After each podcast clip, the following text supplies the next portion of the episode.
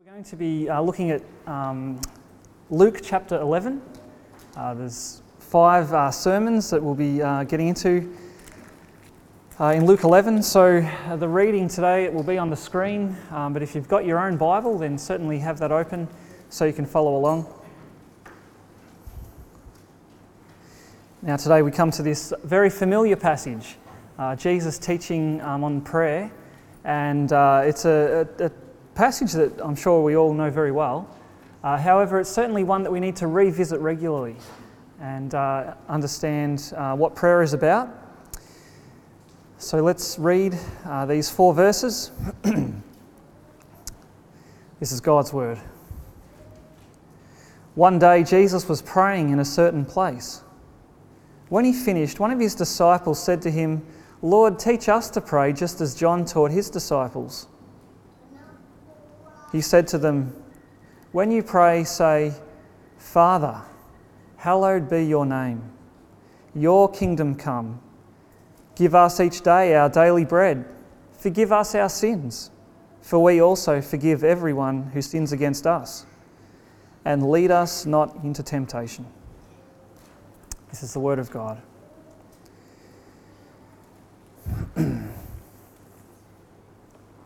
Wonder if there's anyone here today who considers themselves good at prayer.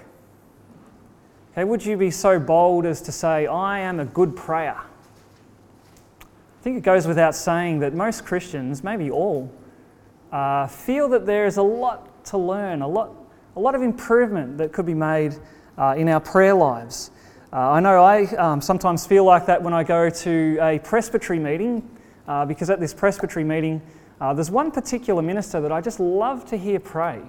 Uh, he's really good at it, which might sound a strange thing to say, but uh, he just seems to know God really well and knows how to talk to God. And so I love when he prays, it's just uh, so encouraging. Um, but what happens usually when you hear someone praying really well, uh, it, it reminds you that, yeah, I've got a lot to learn. I can really grow in this area. And that certainly seems to be the situation that took place at the start of Luke chapter 11. Uh, because we're told that Jesus was praying in a certain place, and then when he finished, uh, one of his disciples said to him, Lord, teach us to pray. You know, c- can you just imagine that? Can you imagine hearing Jesus pray? Can you imagine what it would be like to hear the, the Son of God speaking with his Father. That must have been some experience. No wonder they're saying, Lord, teach us to pray. We want to be able to talk uh, to God the way you do. and uh, that's actually what I want to stir up uh, in us all this morning that we would all have this attitude of, Lord, teach us to pray. Teach me to pray. That's what this passage uh, should stir up in all of us. And uh, to do that, we're going to look at three things that this passage teaches us. It teaches us why we need to pray, it teaches us how we need to pray, and it also teaches us who we need uh, to pray. So, first, why we need to pray. Uh, we see why we need to pray in uh, here, where Jesus teaches us to address God as Father. See uh, that? He said to them, When you pray, say, Father. Now, we're probably very familiar with this, and so we forget how radical that was when Jesus actually taught this. Um, because in those days, people, believers, they wouldn't address God as Father. That, that almost seemed too impersonal, uh, sorry, too informal, uh, a bit too chummy. Uh, you know, I mean, the Old Testament does refer to God as Father on a number of occasions, usually as an illustration of his care for his people. However, believers back then would not use the term Father in their personal prayer because it just seemed too informal. And yet, Jesus taught us to say Father. Why? Because that's how he prayed. If you look through the Gospels, Matthew, Mark, Luke, and John, and look at every time where it tells us, uh, where it records Jesus praying, you'll see that he always addresses God in heaven as Father. Except on one occasion. There was one time when he didn't say Father. Instead, he said, My God, my God, why have you forsaken me? That's the only time he didn't say Father. And it's it was because it was in that moment that he was being separated from the Father. Why? For our sin, stepping in our place to bear the punishment we deserve. In that moment, he didn't say Father, but every other moment when he prayed, he, he addressed his Father. Now, in praying that way, Jesus is actually giving us a little peek into the very identity of God that God is triune, three in one. Uh, you see, uh, the Father that, that Jesus spoke to, He is God. Jesus, the Son, He is God. The Holy Spirit, the Father and the Son send, He is God. See, the Father is God, the Son is God, the Holy Spirit is God, and yet there's not three gods, but one God. And so, how do we understand all of that? Well, that's where we have the Trinity. Three persons in the one God the Father, the Son, and the Holy Spirit. All three persons are equally God. That's the Trinity. That's who God is. And what that shows us is that for all of eternity, God has always known perfect friendship. He's always known this, this sense of relationship, communion, speaking, talking with one another. The persons of the Trinity in that unhindered eternal conversation. And so that shows us that when God created the world, He didn't create the world because He was lonely. Uh, sometimes people imagine God sitting in the dark for all, all of eternity, and then one day, I'm sick of this, I need someone to chat to, I'll create some people, and now I'll be able to have a relationship. It's not like that at all. God, in Himself, has a relationship for all of eternity Father, Son, and Holy Spirit in this joy of eternal, unhindered conversation. And so when we see the second person of the Trinity, God the Son, stepping into history, you know, becoming a man in Jesus, we see that he continued to know his Father as he has always known him for all of eternity as Father. Now, here's the point of me telling you all of this. I mean, it's not as early as the nine o'clock service, so you can probably handle some heavy theology. Uh, but the reason I'm telling you about the Trinity uh, is because when we see Jesus calling, uh, talking to his Father, and then inviting us to also call God Father, we're seeing the very heart of what prayer is all about. That prayer is all about being invited into this relationship that Jesus has in the Trinity where we can call God Father. This is an invitation into this relationship. Uh, he is inviting us to know the Father as He knows the Father, which is just incredible. Now, this is why, if you read uh, through the Gospels, you often see Jesus um, pulling away from the crowds, you know, looking for, for somewhere to go where he can just be alone with his Father in that conversation in prayer. See, for Jesus, prayer was not a duty to perform, it was about being with his Father. Prayer wasn't a spiritual discipline that he had to exercise, even though it is that. But primarily, prayer for Jesus was about relationship. It was about talking, communing with his Father. And so, for us, before we ever think of prayer as a spiritual discipline that I have to do, we first need to realize that prayer is about the enjoyment of God, relationship with the Father, talking. And see, when we get that, this question of why we need to pray, it's actually answered. Why do we need to pray? Because talking is what relationships are all about. If you're in a relationship with God, then talking is what that relationship is all about. I mean, it's like that with any close relationship. It's all about talking, communicating, you know, knowing each other, sharing your thoughts, sharing your hopes, your dreams, your sorrows, your pain, uh, talking, getting to know each other well. And for that to happen, you actually need time set aside where the relationship is the primary focus. So, for example, if you're a parent, and uh, you might know what I'm talking about, but um, you know, you know those times when it dawns on you, like, yikes, I haven't really um, spent time with my children lately, just having good chat. You know, we get so busy, the days fly by, and after a while, it suddenly dawns on you, I haven't talked to them, haven't had that great conversation. Uh, and so, how do you resolve that? You don't sit them down and say, okay, I've got five minutes, start talking. Let's uh, get this relationship going. That's not how it works. The only way you can do it is to throw the schedule out, block out everything else. All hindrances gone, all the multitasking stopped. You need to be able to slow down and create space where the relationship is the focus. And usually that means a whole day out because it's usually in that context where you can have a good chat. And uh, that's how it works in relationships. To enjoy a relationship, to maintain a relationship, to grow in a relationship, you need time where you can talk freely. And again, that's what we see in Jesus. If you read through Luke's gospel, Luke constantly draws our attention to the way Jesus puts that into practice. Uh, so, chapter 4, verse 42, chapter 5, verse 16, chapter 6, verse 12, chapter 9, verse 18, chapter 9, verse 28. Do you see?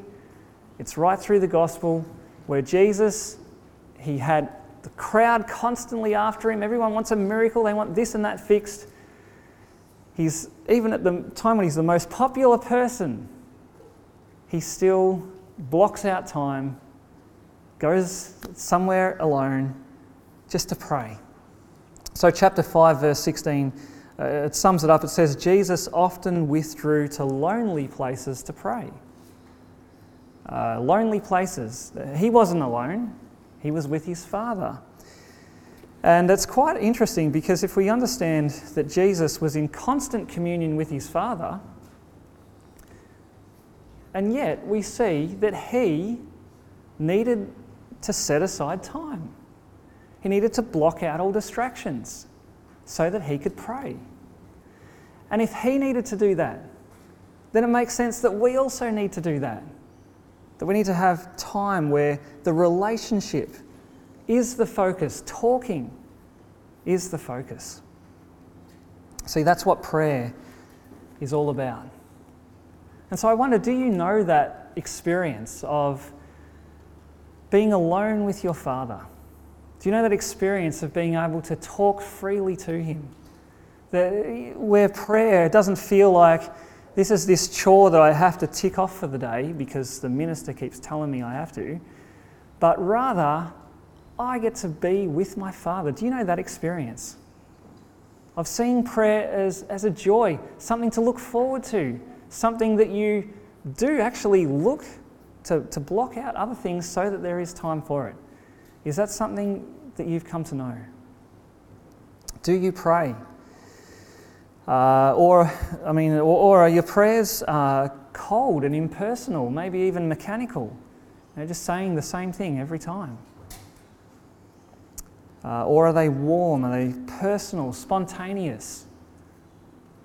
Uh, do you look forward to spending time with your Father? Do you know the joy of being able to say to God, Father? Do you know that? Because that's what prayer is about. That's why we need to pray. We have this relationship with God as Father. So that's the first thing. The second thing we see, though, is not only, not only do we see why we need to pray, but we see how we need to pray. Uh, there are words that Jesus gives us. Now, remember our aim today is that we would have that attitude Lord, teach me to pray. And what could be more practical than Jesus giving us the actual words to say? I mean, this is easy. This is terrific. Uh, and, and these words, they they are words that are aimed at reshaping our prayers, refocusing our prayers. And the reason it does that is because they first reshape and refocus us. That's the way prayer works. So let's just read this prayer again. Uh, Father, hallowed be your name. Your kingdom come. Give us each day our daily bread. Forgive us our sins as we also forgive everyone who sins against us, and lead us not into temptation.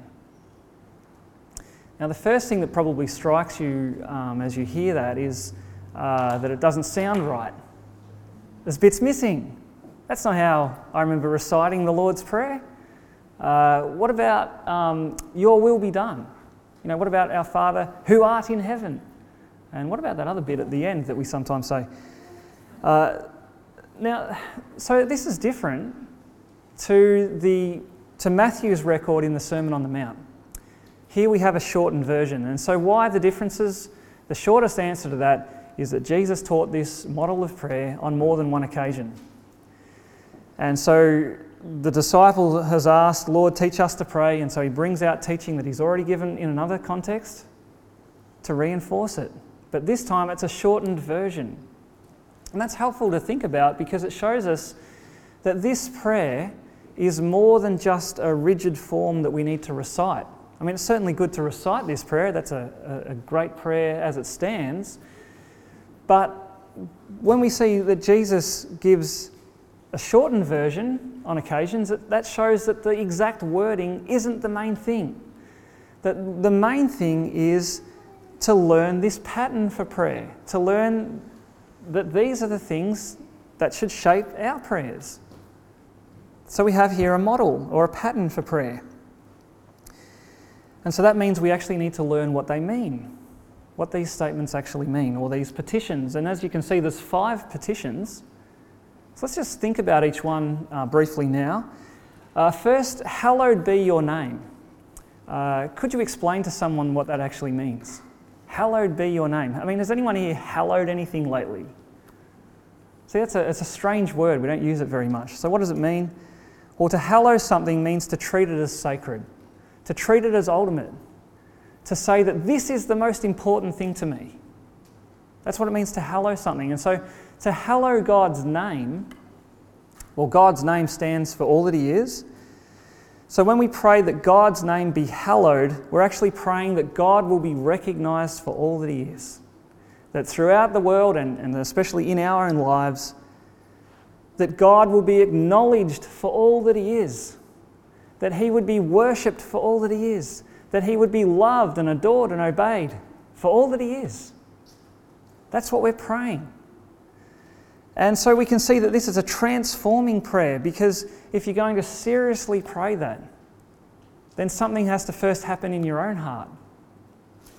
Because naturally, in and of ourselves, we live the very opposite of what that prayer is asking.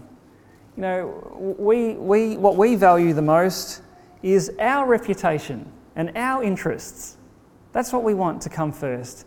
And yet, here we have a complete turnaround where we're no longer as concerned for our own reputation and our own interests, but rather God's. We want His will to be done, which is the flow on from that.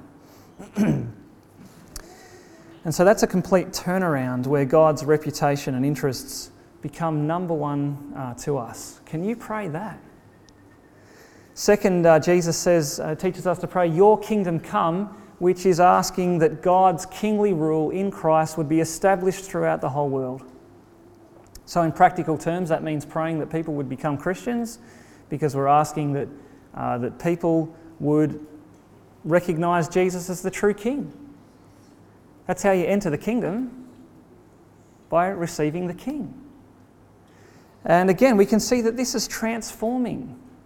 Because if you're going to pray that your neighbour would, would come to know Jesus, well, how can you pray that unless you're passionate for that and even want to be the person who goes and tells them about the King? Uh, this is a prayer, uh, Your kingdom come. It's praying that those who, who do know the King would live for Him in every sphere of life.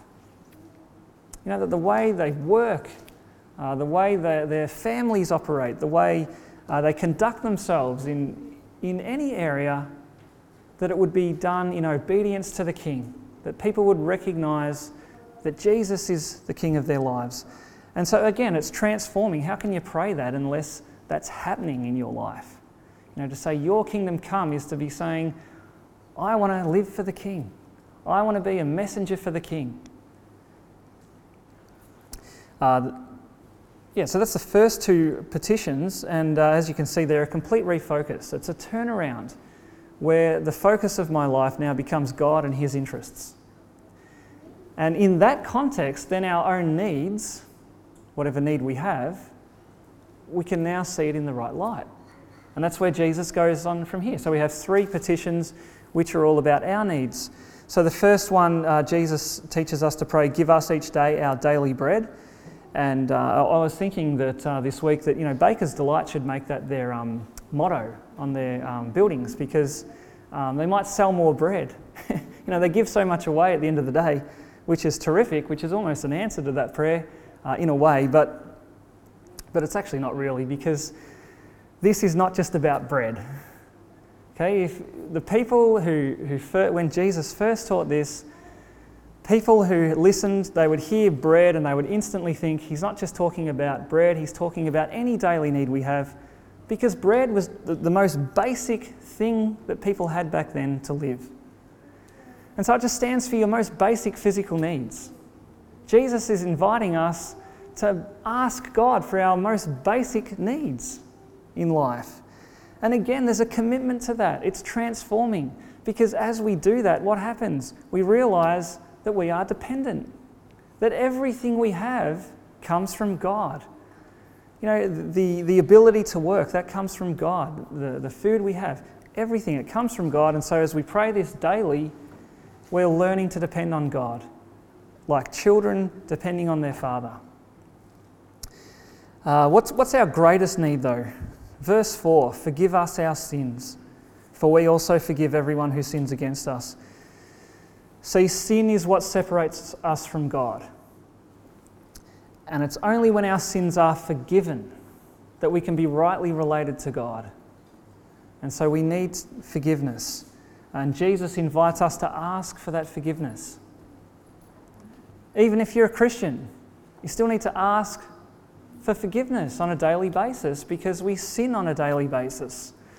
And if we're in a relationship with God and He's our Father, then you can't enjoy that relationship if there is unconfessed sin. And so that's why daily we need to be uh, seeking forgiveness. And again, there's a commitment in this, as you can see in the next line for we also forgive those who sin against us. The idea here is that if you know God's forgiveness, then that transforms you into a person who can then forgive others. Uh, you can be a person who lets go of resentment, who, who doesn't hold that grudge anymore, who doesn't keep bringing up the, the past wrong that someone has done to you. You learn to forgive. See, it flows from being forgiven by God. And then finally, we have, uh, and lead us not into temptation, which is an admission of our own weakness and our, how vulnerable we are to give in to our sinful desires and to be led astray by the evil one. We are so vulnerable. And so we need to be praying to God, lead us not into temptation. What are we doing there? We're asking God to show us the way out that He promises to provide. It's in uh, 1 Corinthians 10, it says um, that God will provide a way out in temptation. He provides it, but we fail to see it. And so we need to pray that we would see that way out, that we would be able to uh, overcome the temptations that come our way. Now, if we step back and look at those five petitions uh, God's reputation, His kingdom, our daily needs, uh, the need for forgiveness, the need to overcome temptation, you can see in those five petitions that this is the very heart of what it means to be a Christian. Okay, this, this is the very nuts and bolts of what it looks like to follow Jesus in the world. And so, this prayer really is at the heart of what it means to be a believer. And so, we do need to pray this prayer every day. This is not something we can say, well, that might be good for someone else, but not for me. No, no, if you're a follower of Jesus, you need this prayer. You need to pray this every day because this is at the very heart of what it looks like to be a Christian.